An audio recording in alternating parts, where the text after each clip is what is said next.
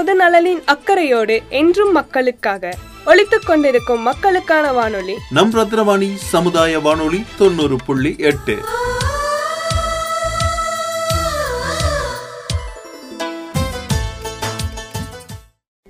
ரத்னமணி சமுதாய பண்பலை தொண்ணூறு புள்ளி எட்டில் இணைஞ்சிருக்கீங்க. நான் உங்கள் சிநேகிதன் மகேந்திரன். அன்பு நேர்கள் அனைவருக்கும் இனிய குடியரசு தின நல்வாழ்த்துக்கள். இது சாதனையாளர்களை கொண்டாடும் வெற்றி சிகரம் நிகழ்ச்சி. இன்றைய வெற்றி சிகரம் நிகழ்ச்சியில் நாம் சந்திக்கும் பிரபலம் தேசபக்தி கோட்டை என்னும் கோட்டையை நிறுவனர் திரு வழக்கறிஞர் நந்தகுமார் அவர்களை. வணக்கம் சார். வணக்கம் சார். இனிய குடியரசு தின நல்வாழ்த்துக்கள் சார் உங்களுக்கு. நல்வாழ்த்துக்கள். ரத்ன வாணி நேயர்களுக்கும் எனது அன்பான இனிய குடியரசு தின நல்வாழ்த்துக்கள் மற்றும் ரத்னவாணி பொறுப்பாளர்களுக்கும் எனது இனிய குடியரசு தின வாழ்த்துக்களை தெரிவித்துக் கொள்வதில் மகிழ்ச்சி அடைகின்றேன். உங்களை பத்தின அறிமுகத்தை நம்ம நேர்களுக்கு என்னென்னலாம் பண்றீங்கன்னு சொல்லுங்க. நான் கோயம்புத்தூர்ல வந்து வழக்கறிஞராக பணியாற்றி வருகிறேன். ரெண்டாயிரத்தி பதினாலாம் ஆண்டு கோயம்புத்தூர் மாநகரில் உள்ள அனைத்து அனைத்து அமைப்புகளும் சமுதாய அமைப்புகளும் இணைத்து இந்தியா உலகிலே முதன் முதலாக மூணு புள்ளி ஐந்து கிலோமீட்டர் தேசிய கொடியை பந்தய சாலையில் காட்சிப்படுத்தினோம். அதன் தொடர்ச்சியாக நூத்தி இருபத்தி ஆறு சுதந்திர போராட்ட வீரர்களின் புகைப்படங்களை ரேஸ்கோஸில் பந்தய சாலையில் காட்சிப்படுத்தினோம். அதன் தொடர்ச்சியாக கோயம்புத்தூர் கந்தேகவுடன் சாவடியில் எட்டு புள்ளி ஐந்து ஏக்கர் நிலப்பரப்பரவில் நூத்தி முப்பது தேச சுதந்திர போராட்ட வீரர்களின் புகைப்படங்களை நிரந்தரமாக வைப்பதற்காக தேச பக்தி கோட்டை என்ற ஒன்று நிறுவி கடந்த பதினாலு எட்டு இருபது இருபத்தி ரெண்டு அன்று அதன் திறப்பு விழா கோவை மாவட்ட ஆட்சித் தலைவர்களால் திறந்து வைக்கப்பட்டது. தற்பொழுது கல்லூரி மாணவ மாணவிகள் பள்ளி மாணவ மாணவிகள் மற்றும் பொதுமக்கள் தினம்தோறும் அந்த தேசபக்தி கோட்டையை பார்த்து வருகிறார்கள். இப்படி ஒரு நம்மளுடைய இந்திய தேசத்துக்கு வேண்டி ஒரு தேசபக்தி கோட்டையை உருவாக்கணும் அப்படிங்கிற ஒரு ஆர்வம் உங்களுக்கு எப்படி வந்துச்சு? யாரும் சிந்திக்காத ஒரு விஷயத்த நீங்க சிந்திச்சு பண்ணிருக்கீங்க. எப்படி இந்த ஆர்வம் வந்தது சார்? இதுக்கு மிக முக்கியமான காரணம் பார்த்தா நம்ம பிறந்த நாளை வந்து மிகப்பெரிய அளவில் எல்லாருமே கொண்டாடுறாங்க.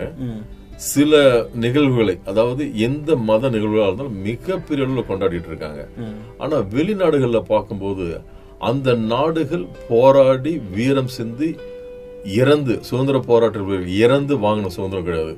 உலகிலே அதிகமான வீரர்கள் ரத்தம் சிந்தி தங்கள் உண்ணு இன்னுயிரை நீர்த்து குடும்பத்தை நீர்த்து தங்களுடைய தொழில்களை நீர்த்து எல்லாத்தையும் இழந்து மிக பெரிய போராடி வெற்றி பெற்றது இந்திய நாடு மட்டும்தான் எனக்கு தெரிந்தவள் உலகத்திலே. அந்த மாதிரி அந்த மாதிரி சுதந்திரம் வந்து போராடி பெறாத நாடுகளில் கூட சுதந்திர தினம் என்பது மிக பெரிய அதாவது ஒரு தனிப்பட்ட பிறந்த நாளை விட மத திருவிழாக்களை விட மிகப்பெரிய அளவில் கொண்டாடுறாங்க. அது பர்டிகுலராக நான் வந்து ஐக்கிய அரபு குடியரசில் ஐக்கிய ஐக்கிய அரபு எமிரேட்ஸ் குடியரசில் பார்க்கும்போது அபுதாபி துபாயில் பார்த்தா அங்கே டிசம்பர் இரண்டாம் தேதி ஒவ்வொரு வருடமும் யூனிஃபிகேஷன் டே அதாவது ஏழு நாடுகள் ஒன்றிணைந்து யுனைடெட் அரப் எமிரேட்ஸ் என்ற இதை உருவாக்கி இருக்காங்க அந்த அந்த சுதந்திர தின விழா கொண்டாட்டத்தை பாத்தீங்கன்னா பிறந்த நாள் கொண்டாட்டத்தை விட தீபாவளியை விட ரம்ஜானை விட கிறிஸ்துமஸை விட நியூ இயரை விட மிகப்பெரிய கொண்டாட்டங்கள். ஒவ்வொரு வீட்லயும் அந்த தேசிய கொடியை வீடு முழுவதும் சுத்தி அந்த கார்கள்ல வந்து தேசிய கொடி ஸ்டிக்கர் ஒட்டிங்க. மிகப்பெரிய அளவுல மக்கள் ஒவ்வொருவரும் இணைந்து அதை அவங்களுடைய தனிப்பட்ட விழாவாக கொண்டாடி வருவதை பார்த்தோன்னா மிகவும் அதிர் ஆச்சரியமாகவும் அதிர்ச்சி அடைஞ்சேன். ஏன் இந்தியாவில் இது பண்றதில்ல அப்படின்னு இது பண்ணேன். அப்ப சில இதுல சொல்லுவோம் ஒரு சில சுதந்திர தின கொண்டாடத்துல ஒவ்வொருவரும் தங்களுடைய பிறந்த நாளை எப்படி கொண்டாடுறாங்களோ அதை விட அதிகமாக சுதந்திர தின விழாவை புது ஷர்ட் புது வேஷ்டி அணிந்து கொண்டாட வேண்டும் என்று என் மனதில் பட்ட கருத்தை சொல்லி வந்தேன். அதன் தொடர்ச்சியாக ஏன் அது சின்ன சின்ன நாடுகளில் பண்ணும்போது ஏன் நம்ம பண்ணக்கூடாதுன்னு சொல்லி கடந்த பதினஞ்சு எட்டு ரெண்டாயிரத்தி பதினாலாம் தேதி கோயம்புத்தூர் பந்தய சாலையில் கோயம்புத்தூருக்கு அனைத்து சமுதாய அமைப்புகளும் இணைத்து மூணு புள்ளி ஐந்து கிலோமீட்டர் இந்திய தேசிய கொடியை பந்தய சாலையில் காட்சிப்படுத்தினோம். கோயம்புத்தூர் இருந்த அனைத்து கல்லூரியும் ரத்தனம் கல்லூரி அப்போதைய மாணவ மாணவிகளும் கலந்து கொண்டார்கள். அது வந்து அப்போதைய மாவட்ட ஆட்சித்தலைவர் மற்றும் உயர் அதிகாரிகள் அனைவரும் கலந்து கொண்டு மிகப்பெரிய ஒரு மிகப்பெரிய ஒரு திருவிழா தேர் திருவிழா மாதிரி மிகப்பெரிய இருந்தது. அதற்கு முன்பு பதினாலு எட்டு இருபது இருபத்தி ரெண்டு அன்று கோயம்புத்தூர் பந்தய சாலையில் நூற்றி இருபத்தி எட்டு சுதந்திர போராட்ட வீரர்கள் காஷ்மீர் முதல் கன்னியாகுமரி வரை அனைத்து சுதந்திர போராட்ட வீரர்களையும் அந்த புகைப்படங்களை மிகப்பெரிய அளவில் அந்த பந்தயசாலையில் காட்சிப்படுத்தணும் அப்போ வந்து அங்கே மாணவ மாணவிகள் நான் பார்க்கும்போது கோயிலுக்கு முன்னால் இருந்து சர்ச்சுக்கு முன்னால் இருந்து பள்ளிவாசல் முன்னால் இருந்து அந்த வழியாக போகும்போது எப்படி கையெடுத்து கும்பிடுவாங்களோ அதே மாதிரி உணர்வுகளை அங்கே பார்த்தேன். அப்போ அது என் மனசு ஒரு மிகப்பெரிய ஒரு புரியை தட்டுச்சு.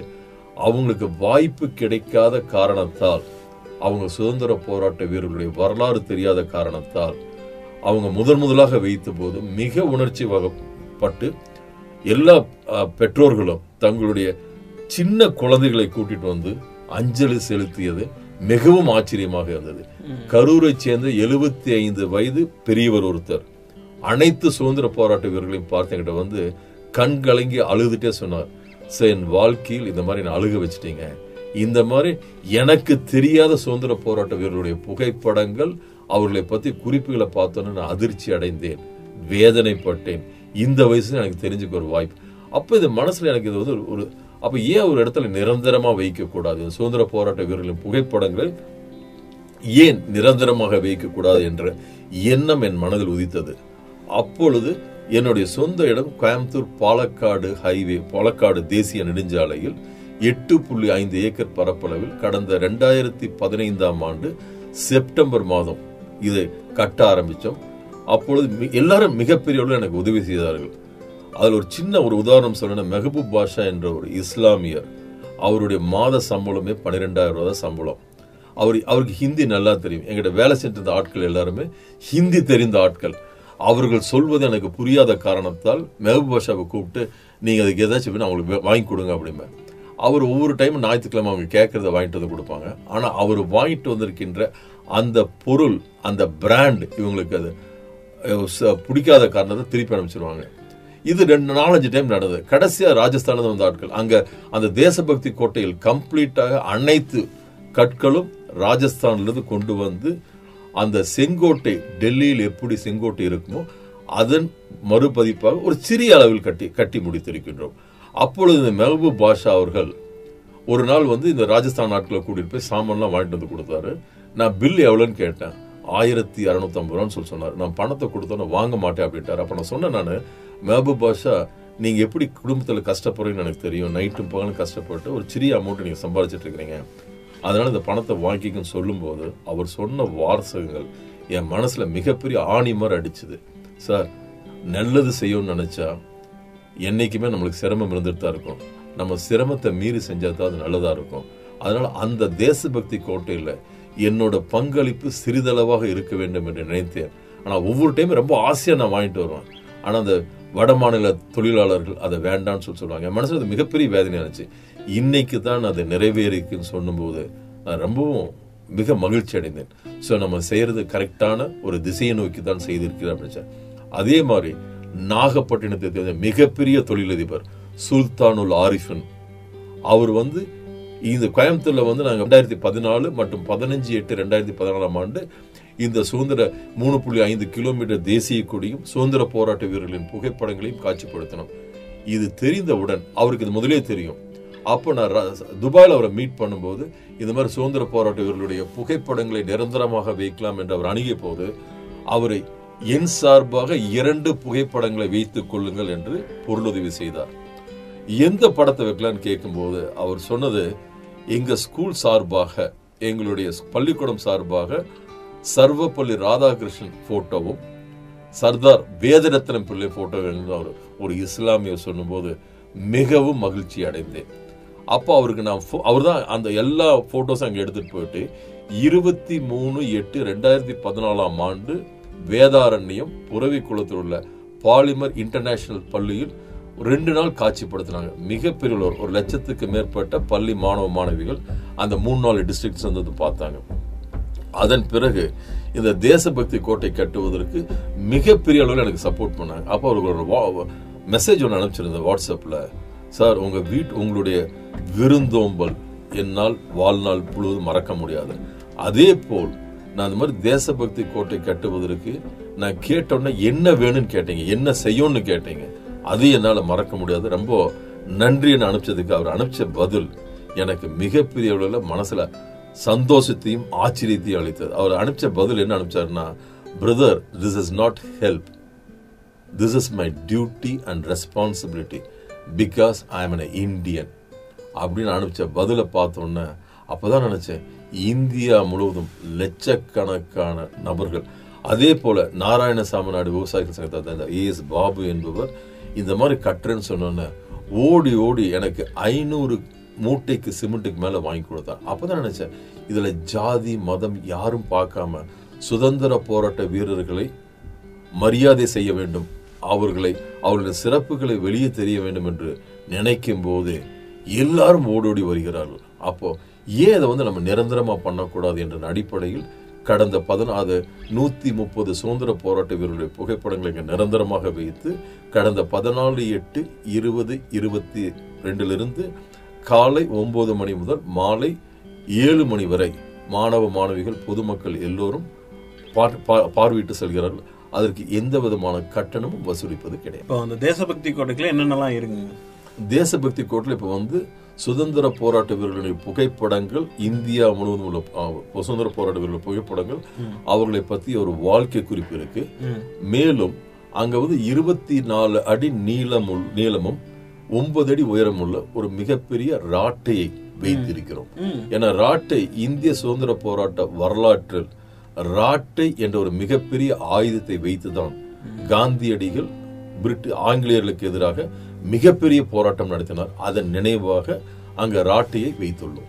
இவ்வளவு தேசபக்தி உங்களுக்கு எப்படி சார் உருவானது? சார் அதாவது கலாம் வந்து மிக அருமையாக ஒரு அவருடைய கொட்டேஷனோட மிக அருமையான ஒரு கொட்டேஷன் இருக்குங்க. அதுல வந்து நமது பிறப்பு ஒரு சம்பவமாக இருக்கலாம் இருக்கலாம். ஆனால் இறப்பு ஒரு சரித்திரமாக இருக்கணும்னு சொன்னது. பட் எனக்கு வந்து இறப்பு ஒரு சரித்திரமாக இருக்க வேண்டாம். இந்த மண்ணில் நம்ம பிறந்திருக்கோம் இந்திய மண்ணில் நம்ம பிறந்திருக்கிறோம்.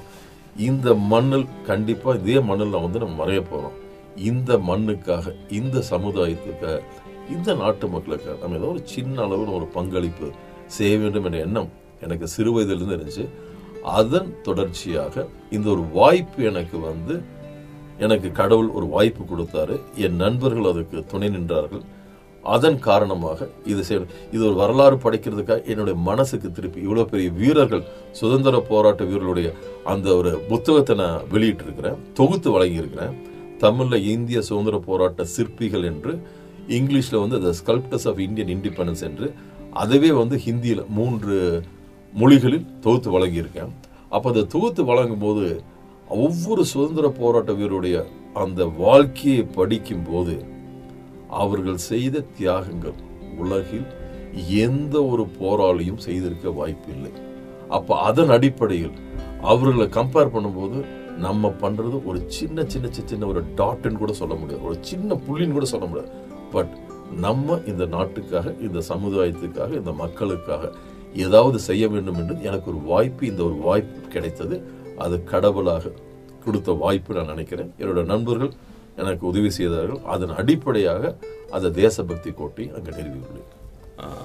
இன்னும் இந்த தேசபக்தி கோட்டையில என்னென்னலாம் வைக்கலாம் அப்படிங்கிற இது நீ எதிர்காலமா என்ன பண்ணலாம்? ஃபியூச்சர்ல என்ன பண்ணலாம்லாம் ஐடியா இருக்குங்க சார் அதாவது வந்து இப்பொழுது பாத்தீங்க அப்படின்னா தேசபக்தி கோட்டையில ஒரு ரெண்டு ஷூ லாடம் வைத்த ஷூ இப்ப யாருக்கு லாடம் வைத்த ஷூ என்னன்னு தெரிஞ்சிருக்க வாய்ப்பு இல்லை.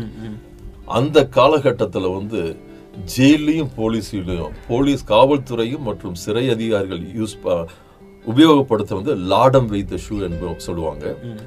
அந்த லாடம் வைத்த ஷூ ரெண்டு ஷூ அங்க வைத்திருக்கேன்.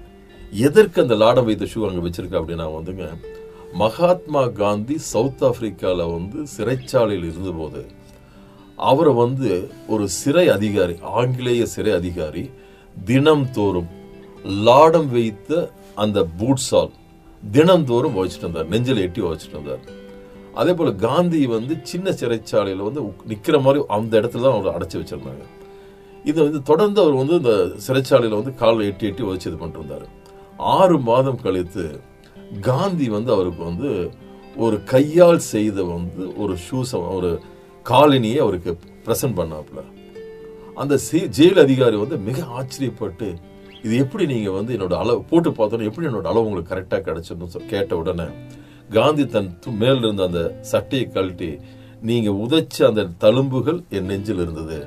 அந்த நெல் நெஞ்சில் இருந்த தழும்பை வைத்து அளவை எடுத்து நான் தைச்சேன்னு சொன்னோன்னே அந்த ஆங்கிலேய சிறை அதிகாரி காந்தியோட காலில் விழுந்து கதறி அழுதாரு. இனிமேல் இந்த தப்பு பண்ண மாட்டேன் அப்படின்னு சொன்னார். இதன் பிறகு காந்தி இந்தியாவில் வர்றாரு சுதந்திரம் போராட்டம் மிகப்பெரிய ஒரு போராட்டம் நடத்துறாரு. ஆயிரத்தி தொள்ளாயிரத்தி முப்பத்தைந்தாம் ஆண்டு இங்கிலாந்தில் வந்து வட்ட மேஜா மாநாட்டில் கலந்து கொள்வதற்காக வின்சென்ட் சர்ச்சில் சந்தி சந்திக்க அங்கே போகிறாரு அப்போ வின்சென்ட் சர்ச்சில் காந்தியை சந்திக்க மறுக்கிறார்.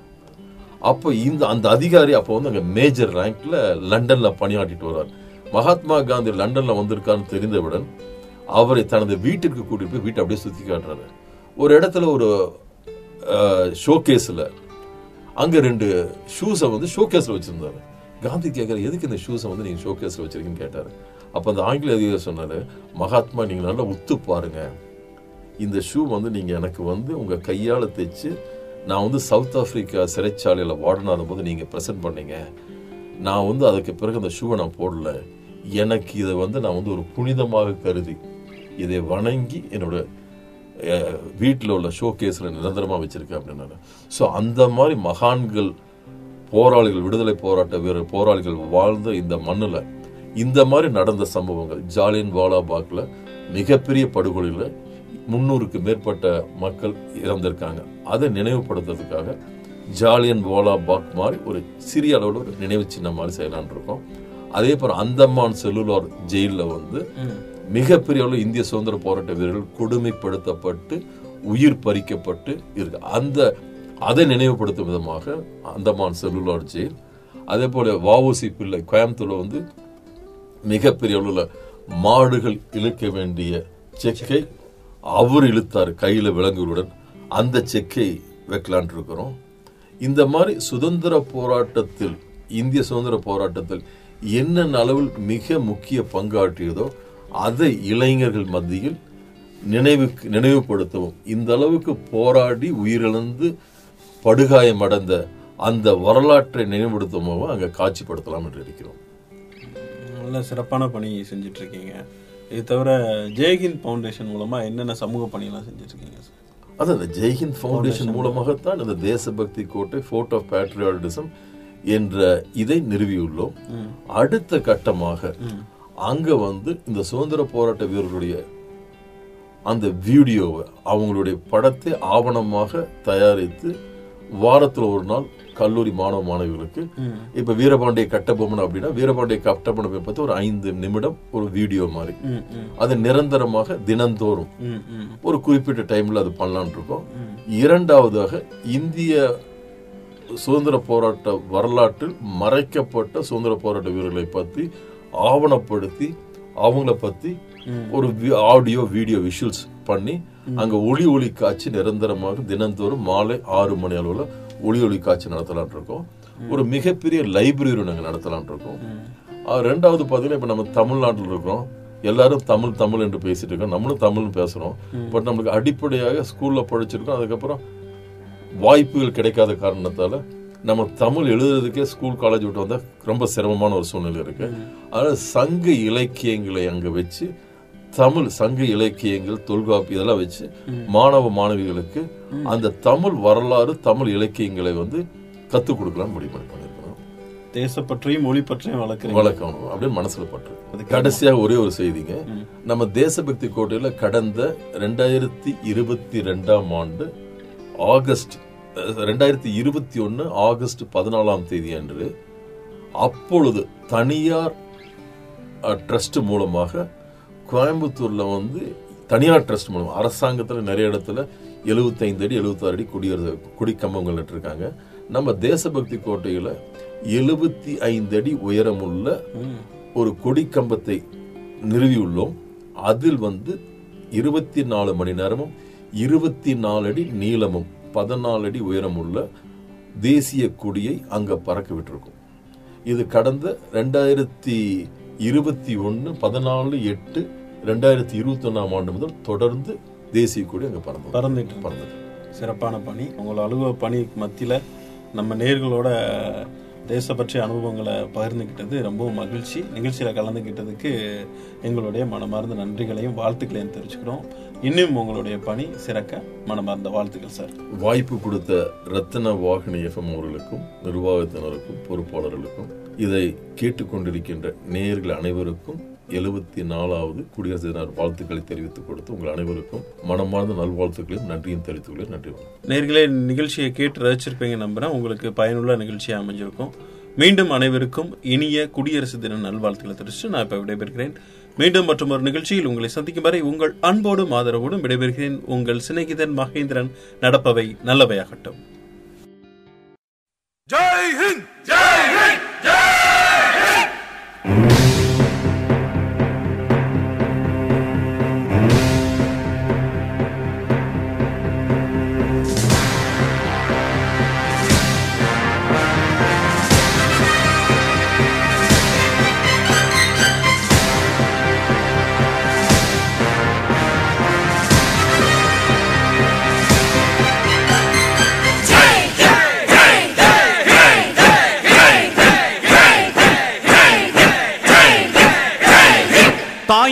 மணிக்கொடி தாயின் மணிக்கொடி சொல்லுது ஜெயஹிந்த் தாயகம் காத்திட தன்னலம் போக்கிட சொல்லுக ஜெயஹிந்த் என் இந்திய தேசம் இது ரத்தம் சிந்திய தேசம் இது. என் இந்திய தேசம் இது ரத்தம் சிந்திய தேசம் இது. காந்தி மகான் வந்த கண்ணிய பூமி இது. தாயின் மணிக்கொடி தாயின் மணி கொடி சொல்லுது ஜெயந்த் தாயகம் கத்திட தன்னலம் போக்கிட சொல்லுக ஜெயஹிந்த்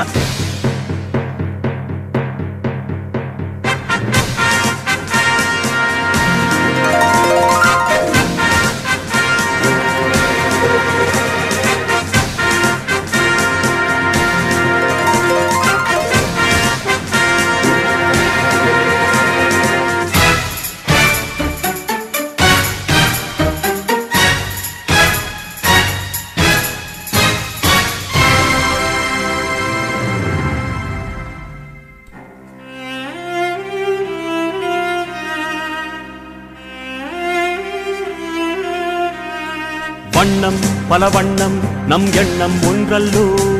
பறவைகள் பலவன்றோ வானம் ஒன்றன்றோ.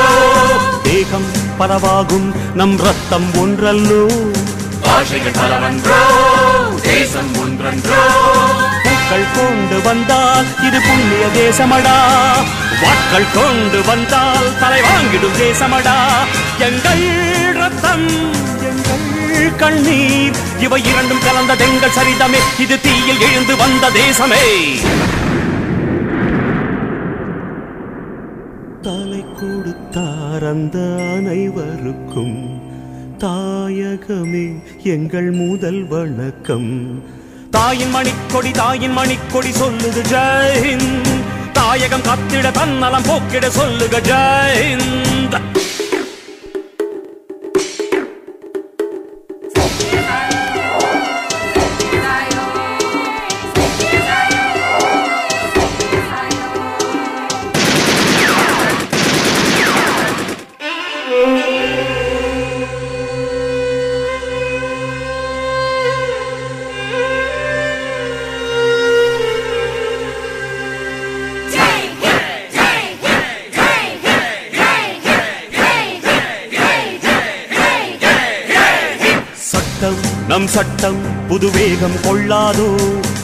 வேகம் இருந்தால் தான் வெற்றிகள் உண்டாகும்.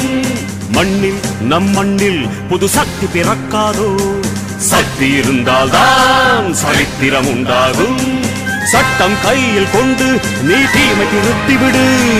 சரியா இல்லை என்றால் அதன் வேரை அறுத்துவிடு. புலி போல் எழுக புயல் போல் விரைக.